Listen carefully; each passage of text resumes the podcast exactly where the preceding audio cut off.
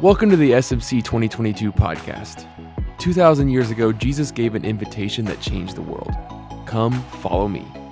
Today, we have the same invitation. What's up, SMC podcast listeners? My name is Drew Barnett, and today I'm going to be talking on the topic of spiritual highs. Maybe you've heard this phrase before. Maybe you have no idea what I'm talking about. Maybe you yourself have experienced a spiritual high at one point or another in life, or you're afraid you're spiritually high right now. Yes, you heard me right. Spiritually high. If you're listening to this and you've just got back from Stumo's winter conference, SMC, I'm excited you are tuning in today to listen to this podcast so you can be confident that what you experienced at SMC doesn't end there, but that you can experience the joys of living out a true biblical faith for a lifetime. Today, we're going to talk about how to not just experience spiritual highs and lows throughout our life, but instead to have a consistent and steady faith in Jesus. I'm super passionate about this topic because it's actually a huge part of my own story and how I got here today. Like I said, my name is Drew Barnett and I work on staff for Stumo at Texas A&M University. not actually an ag myself. I'm a proud Texas Longhorn, hook 'em. But somehow I found myself over in what the Ags would call God's country of College Station, Texas after I graduated. I've worked in College Station for the last three years for Stumo, and it holds a special place in my heart. You see, I met my wife, Carly Barnett, while working here at Texas A&M. We fell quick and we fell hard. Carly and I got married just over a year ago, December 2020, after dating for about a year. And this Thanksgiving, Carly came home to my parents' house for our first married Thanksgiving together. It was a blast, but one of my biggest nightmares came true. You see, what mother doesn't love to whip out the old home films and embarrass her son in front of his new wife? And so one night while we're home for Thanksgiving, we spent hours in front of the TV watching old videos of baby Drew. Many of them mostly embarrassing, but so many of these old videos are filled with me playing sports. I grew up playing every sport you can imagine, but basketball, but, but basketball was by far my favorite. Many of these videos are just of me at two years old, dribbling a ball around the house. I was hitting jumpers like MJ in my living room on the Little Tikes basketball hoop. I loved basketball. Basketball was my life. My dream was to make it to the NBA and play for the greatest sports franchise in history, the San Antonio Spurs. But you see, unfortunately, God had other plans for me. He gifted me with average to below average athleticism as a 5'10 white guy with a 15 inch vertical. The NBA was never in the cards for me, but the pinnacle of my basketball career was JV basketball, JV high school basketball. One game in particular is burned into my memory as the greatest night of my career. We were playing at our high school gym, which was typical for us as the JV team, but the varsity team was playing there as well. And normally, varsity, they played at kind of an offsite gym for all the schools in our district, but that night, they were at home. And so our game was before theirs and it was running a little long. So people were filling the stands in preparation for the real game to come. But our game was a close one. We were down maybe one or two. We just got the ball back with a few seconds left and our coach calls timeout and he draws up a last second shot for me. Every Hooper's dream. So three seconds left. Ball gets inbounded to me. I catch, take one dribble up to the three point line, quick pump fake. The defender flies by. I've got a wide open shot for the win. I launch it up there. Swish, swish. I hit the game winning shot, but it gets better all the students in the student section storm the court for a JV high school basketball game. It was amazing. I was the king of the world. The rest of the week at school, I had so many people coming up to me telling me how good I played. I'm going to be on varsity soon for sure. Everyone was hyping me up. I was the man on campus. But you know what's crazy? While I was at home with my wife for Thanksgiving, we actually watched that video. My parents found the old CD and we watched the greatest three seconds of my high school career. And it was extremely underwhelming. I thought I remembered a hundred people storming the court, hoisting me up in the air. And in reality, it was my teammates and maybe five or 10 other students, and it lasted about 10 seconds. The hype and glory of me hitting the game winning shot lasted maybe a day. And I went on to have a very average basketball career. I thought the joy of that moment would last a lifetime, yet it quickly faded. Life got hard. We lost other basketball games. I was benched during my senior year. The glory of that moment just didn't last. And this has happened to me so many other times in my life. Maybe you can relate. Maybe you had a similar experience while playing sports, or maybe it was getting into your dream school or getting into the top sorority or fraternity on your campus. Maybe it's a time where you had an incredible experience, like a once in a lifetime trip or meeting your favorite celebrity. We all have moments in life where we think, man, this is it. You experience a joy and an emotional high that you thought may never end, yet it quickly fades when life goes back to reality, when things get hard. The same thing can be true of our faith. Maybe this is something that just happened to you at SMC. You had an incredible time. You met great people. You learned so much. You feel so connected to God. Yet, like so many other things in life, this could quickly fade when reality sets back in you go back home or to campus and life goes back to its old ways. But what if I told you each of you could experience the abundant joy of following Jesus for a lifetime? Not a roller coaster of faith. If that's you, you can get off right now. You can have a steady, unwavering, abundant life in Christ starting right now. It's possible, and that's what I want to talk about today. Matthew 24 13 says this but the one who stands firm to the end will be saved. I'm going to say that again. But the one who stands firm to the end will be saved.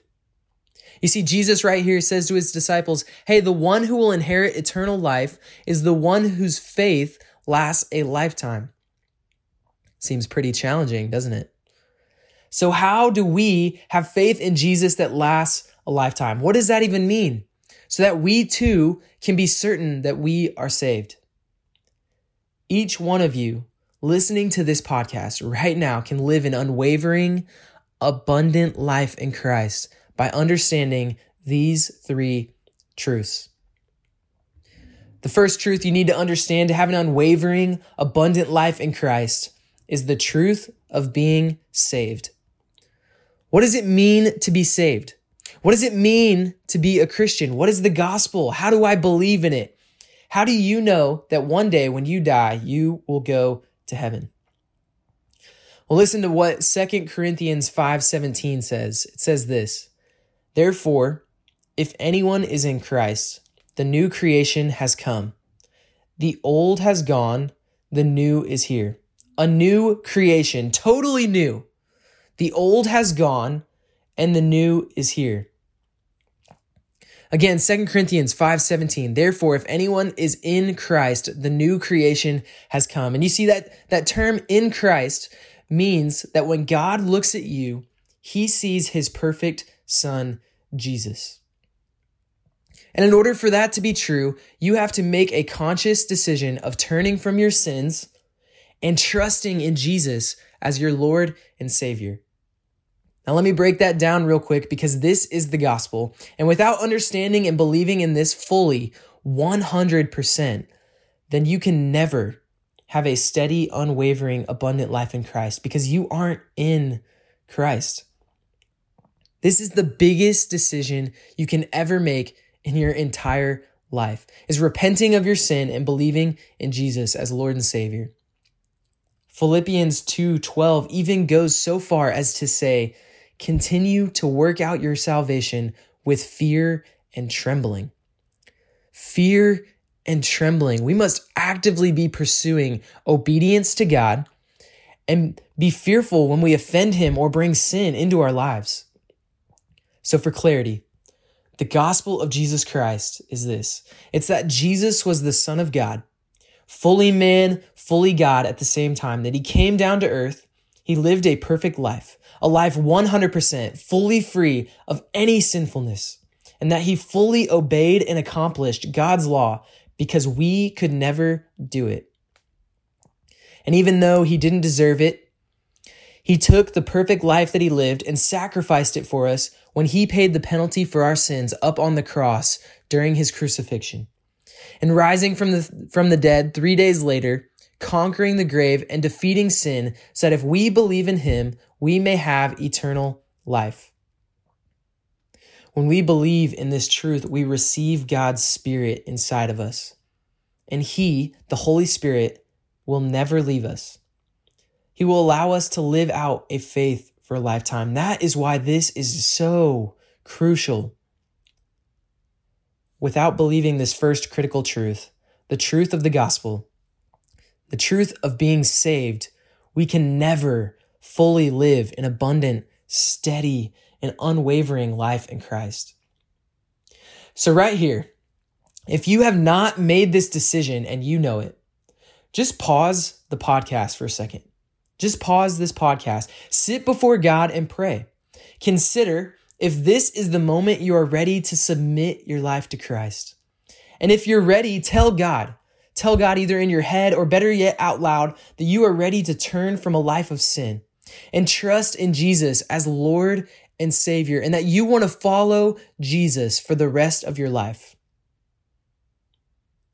If you're unsure if you've ever done this, then pray.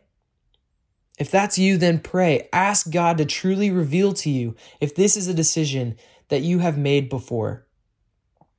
Be confident in this decision. And again, if you haven't placed your full trust in Christ, then that is my prayer for each one of you listening to this podcast today.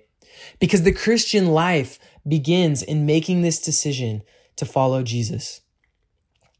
Now, if you have made the decision to submit your life to Christ and follow him, then these next two truths will be so important for you to live out an unwavering, abundant life in Christ for the rest of your life. The second truth you need to understand to have an unwavering, abundant life in Christ is the truth of being set apart the truth of being set apart.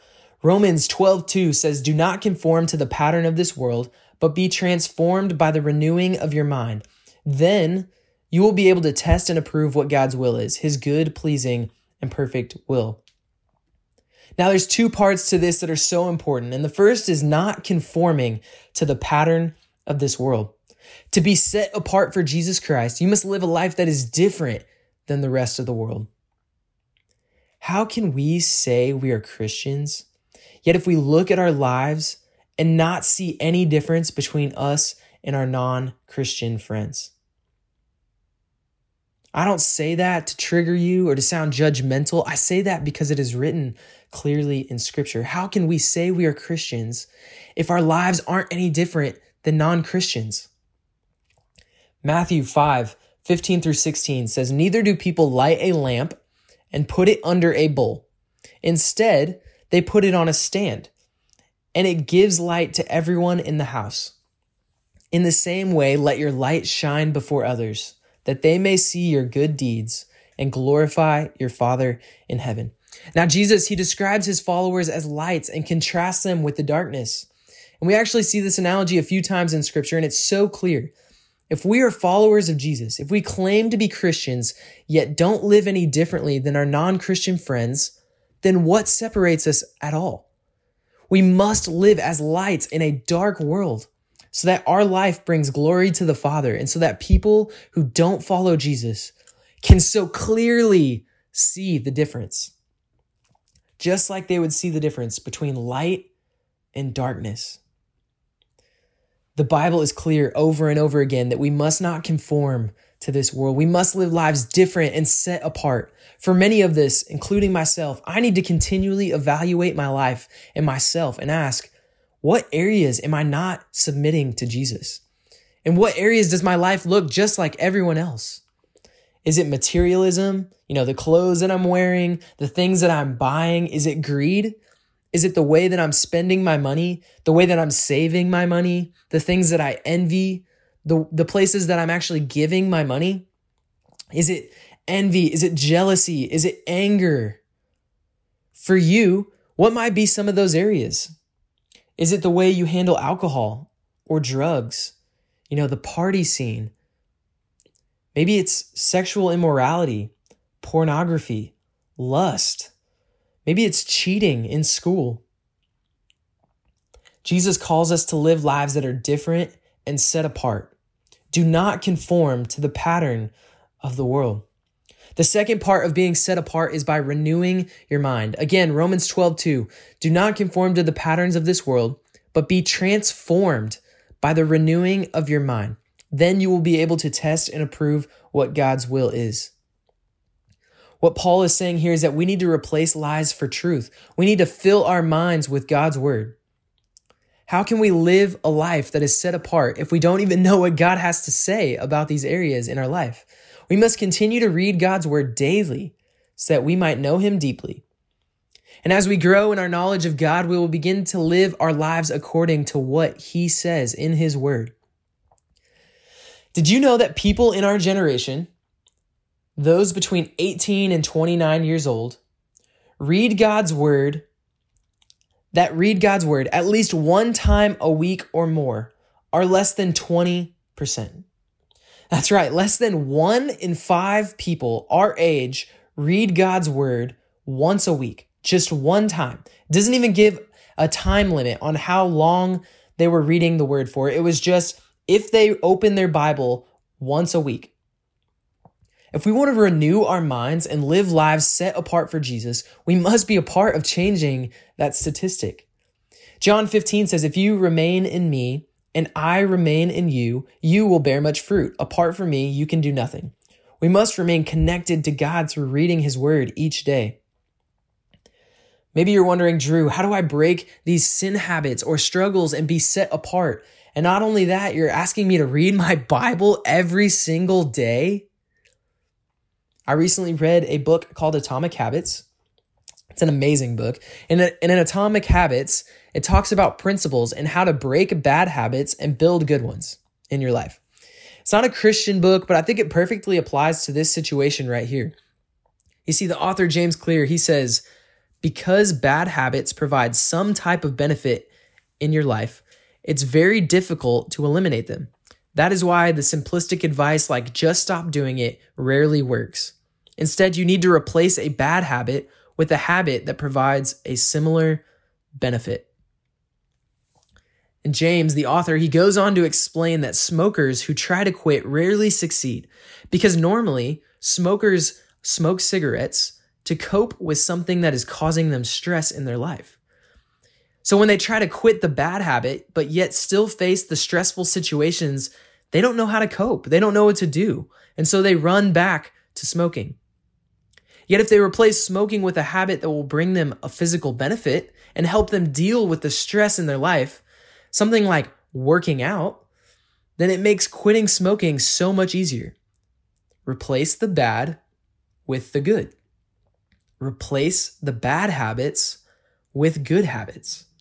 Now, what if we took this principle and applied it to what we just talked about? What if we took this principle and applied it to our faith? If we want to live lives that are different, lives that are set apart for Jesus, let's replace the things that are sinful in our lives with a habit that brings glory to God. For example, what if the next time you're tempted by whatever sin area that you really struggle with, instead of falling into that temptation, you just pulled out your Bible and you read it for five minutes, just five minutes? You are much more likely to overcome temptation and sin when you do this. If we want to live unwavering, abundant lives for Christ, then we must live set apart. Set yourself apart. The last truth we must understand to live an abundant, unwavering life for Christ is the truth of surrounding yourself. At this point, you understand the gospel, you understand what it takes to be saved, and you understand that to live an abundant life, you need to be set apart. But if you want to do this for the rest of your life, the most important thing you must do is surround yourself with others who are doing the same. We all know how much easier it is to do something when others are doing it as well, whether this is, you know, good or bad. I'm sure you've experienced peer pressure in many ways. My wife Carly and I, we set a goal for ourselves this semester that we were going to run a marathon.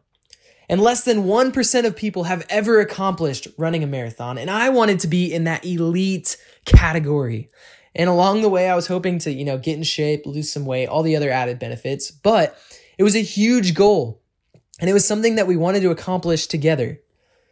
Both of us had ran half marathons before, and we knew how much harder this challenge was going to be for us. The pain I experienced after running 13 miles was insane. And it was unfathomable for me to think about doing that two times in one day.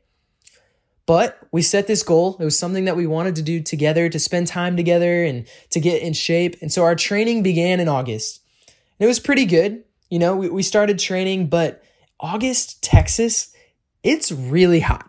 And so we didn't run quite as much as we had thought. Uh, we, we skipped some runs because it was just way too hot outside. September, we ran some more, but again, Texas, September, really hot. And we got a little bit busier with, with things going on, so we missed some of our planned runs. Then October hit. Perfect running weather. Perfect.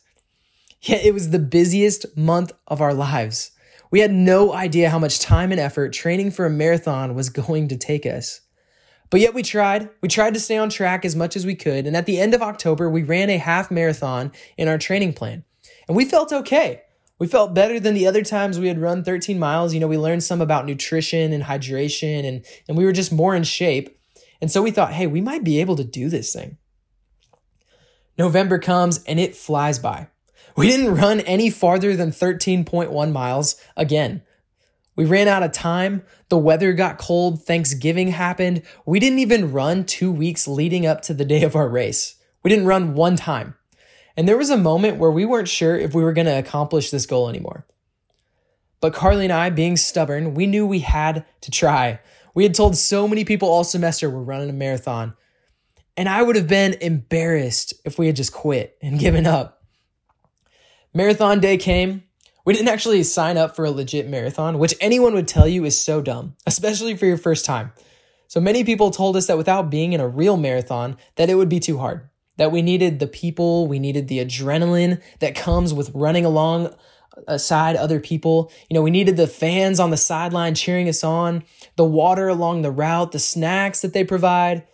Well, we went against all this advice and we decided we were just going to run it on our own anyways. Carly and I both thought that we were, you know, young, we were in shape. How hard could it really be? We could do it. So race day comes and we were extremely underprepared to say the least. But we mapped out a route. We put some snacks out. We told all of our friends in town that if they weren't doing anything, they could cheer us on as we ran by their house. Or better yet, if they were bored, they could just come or, come run a mile or two with us. And so Carly and I began our run, and two miles in, we're feeling great. Spirits are high. We run by our friend Jared's house. And Jared, being the loyal friend that he is, he decides he was going to run the next two miles with us until we got to our next friend's house. And it was great. It was fun. We enjoyed running together. So we get to our next friend's house. Jared leaves. And then from mile five to mile 14, Carly and I proceed to run this marathon by ourselves. And after mile 11, we were ready to quit. We were, we were ready to quit. We were done. But we were too far from home. We were so far from our house. So we decided we at least have to make it to our next friend's house, whether we walk or run. And that was at mile 15. Mile 15. And so Carly and I, we both kind of made up in our minds that once we got there, we were done. We were just going to ask them for a ride home. We were in excruciating pain, like pain that I've never experienced before. We were bored. We'd been running for three hours at this point. Our minds and our bodies, they were done. We were shot. And so we get there and we stop, we get some snacks and waters, and we're about to tell them, like, hey guys, we're, we're done. We're not doing this thing anymore. But the greatest thing that could have happened happened. Two of Carly and I's friends, they just didn't let us quit. They were like, hey, we're running with you. They encouraged us. They brought a speaker, new music, set the vibes high. We, we walked for a while and we got to talk with them. It was a huge breath of fresh air in our marathon. Our friend Kelsey, she ran with us for two miles. And then another friend, Sydney, so loyal, she ran with us for seven miles. And without them, we truly would not have finished. Like, there's no way we would have finished. After 20 miles, which actually flew by, Despite how much pain we were in, you know, a few more of our friends at mile 20, they decided to run with us. And so until mile 23, we had friends running alongside of us, and it was actually enjoyable. Running the marathon was enjoyable. It was an awesome memory. And then from mile 23 to mile 26, back to our house, we were by ourselves. And guess what? I wanted to quit. I, I was bored. I wanted to quit. My body was dying. I was starving. I had nothing to distract me from the pain that I was experiencing. I had no water left, no friends to talk to, just our playlist and my mind and how bad my body hurt. And I learned something that day. Without people surrounding Carly and I on one of the hardest things we've ever done in our lives, we would have quit without the other people encouraging us, spurring us on to keep running. No matter how disciplined or trained Carly and I were, we just wouldn't have done it. We had to have people around us. Hebrews 10 24 through 25 says, And let us consider how we may spur one another on toward love and good deeds, not giving up meeting together, as some are in the habit of doing, but encouraging one another, and all the more as you see the day approaching. The Bible perfectly and accurately describes what we need if we are true biblical Christians that want to live out their faith for the rest of their life. We need to be surrounded by other men and women, encouraging us to keep living a life devoted to Jesus. We need people to spur us on when we want to quit, to challenge us to not get comfortable in our faith, to not succumb to the world and its pressures or a life of sin. And we need this until the day approaches. And when the Bible says that, it means that the day is either the day of Jesus' return to save his people once and for all, or the day that we die and are united with him in heaven. We need community. Now, this might sound like a hot take, but I've seen it time and time again. If you aren't in community, if you don't have at least one person speaking into your life or holding you accountable, you'll fail no matter how tough you are, no matter how disciplined you are or determined you are, you will fail. We were designed to live in community. It's commanded by God. If you want to live an unwavering, abundant life, you have to understand these three truths. You have to understand the truth of being saved, the truth of being set apart, and the truth of being surrounded three truths, three applications. If you haven't already submitted your life to Jesus Christ, and if you want to do that, tell someone. Tell your friends, tell a Stumo staff member if you know one, tell whoever recruited you to SMC that this is a, this is a decision that you want to make. The second application is to get in the word every day. Start with a small goal, 5 minutes one verse, whatever it might be, and build in the habit of reading God's word so that when temptation comes, you can stand firm, so that you can be set apart and turn from your life of sin and honor God. And lastly, get godly people around you who are doing the same. Plug in with Stumo if you can on your campus. Surround yourself with the godliest men and women you know so that they can spur you on to do this for the rest of your life to conclude, I want to leave you with just one challenge. Our generation of millennials have at our fingertips more than any generation ever has before. With technology, social media, and even Amazon, we can have almost anything we could ever want or need instantly or, or within two days. And, and we're the generation of instant gratification.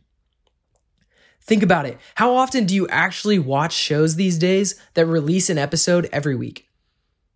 You know why Netflix releases an entire season of episodes at one time? Because they know that we as consumers are much more likely to watch something if we can binge the whole season than have the patience to wait each week for a new episode. And this isn't just media. The national unemployment average for people in our generation is double any other. We bounce from job to job, hobby to hobby, show to show, maybe friend to friend, and so on and so on and on and on and on. because we have so many opportunities at our fingertips. It makes it easier to drop everything and move on to something new. Think about this for yourself. When's the last time you set a long term goal? Not just a semester long goal. Maybe it is a semester. Maybe that's long for you. Maybe it's a goal that lasts a year or two or three. And how hard have you worked towards that goal? I know I can sit here and say, I've never done that. What if we as Christians changed the culture? What if you were marked by your friends as someone with perseverance, grit, determination? You know, these are all qualities we say we want to have, but we don't stick it out for the long haul. I don't know about you, but I'm tired of living a life blown back and forth by the culture. And in Christ, we have the opportunity to live a steady, unwavering, and abundant life. What you experienced at SMC doesn't have to end. Doesn't have to end right now. Join me in living a life devoted to Christ for the rest of our lives. We can do it, but only if we do it together. I wanted to thank you all for tuning in to the podcast today. My name is Drew Barnett, and it's been a pleasure. Make sure to check out our other breakouts, maybe some that you missed at SMC or some post SMC podcasts like this one on Apple Music or Spotify at SMC 2022 Podcast.